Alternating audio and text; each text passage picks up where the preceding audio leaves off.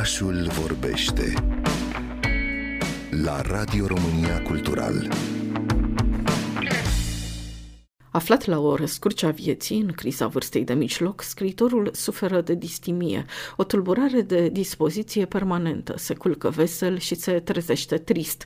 Nu știe de ce îi se întâmplă asta, nu e sigur că mai știe prea multe despre el însuși, în condițiile în care recunoaște semnele disipării unei lumi de care altădată era cât se poate de sigur. Viața intrase pe un curs prea strâmt, iar scrisul era tot ceea ce rămăsese în afara acestui curs prea strâmt, spune el. Dar nici inspirația nu-l mai vizitează ca altă dată și așa, într-o zi, se hotărăște să răspundă întrebărilor venite de la cititorii unui site de literatură. O face cu atâta seriozitate încât iese o carte, poate cea mai surprinzătoare carte a lui Eșcol Nevo.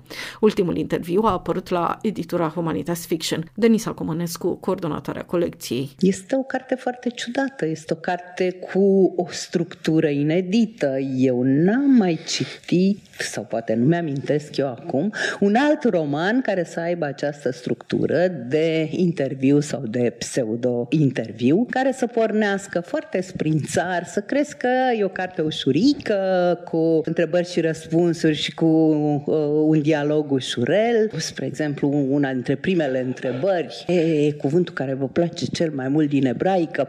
Și el uh, răspunde imediat, scandal. Ca să dovedească pe parcursul narațiunii că de fapt e un roman complex, un roman serios. Întrebările cititorilor sunt provocatoare și deloc discrete, unor nemiloase. Ați făcut vreodată ceva de care să vă rușinați? Ce nu știe lumea despre dumneavoastră? Copiii dumneavoastră vă citesc cărțile? Când ați plâns ultima dată?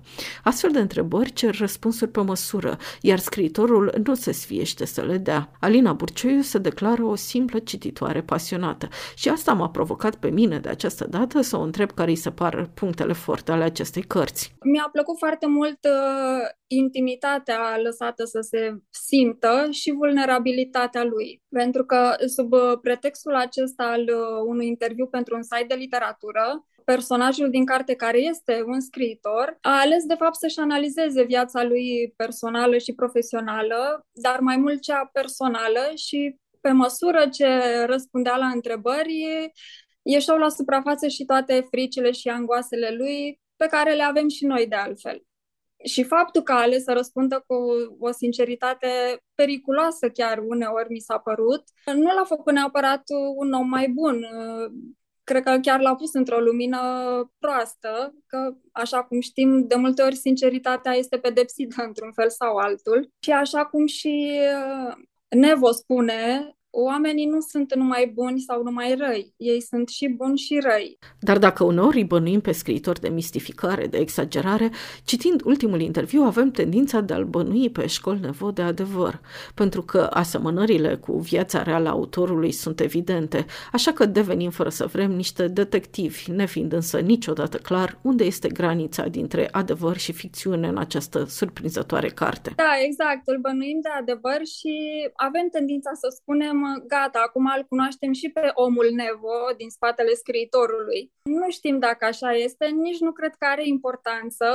Uh, poate că el a plecat de la o confesiune, poate că a folosit uh, elemente autobiografice și pe parcurs uh, cred că a avut să creeze această confuzie și poate că acum în timp ce noi ne întrebăm acest lucru, el stă în spatele ochelarilor și zâmbește așa satisfăcut.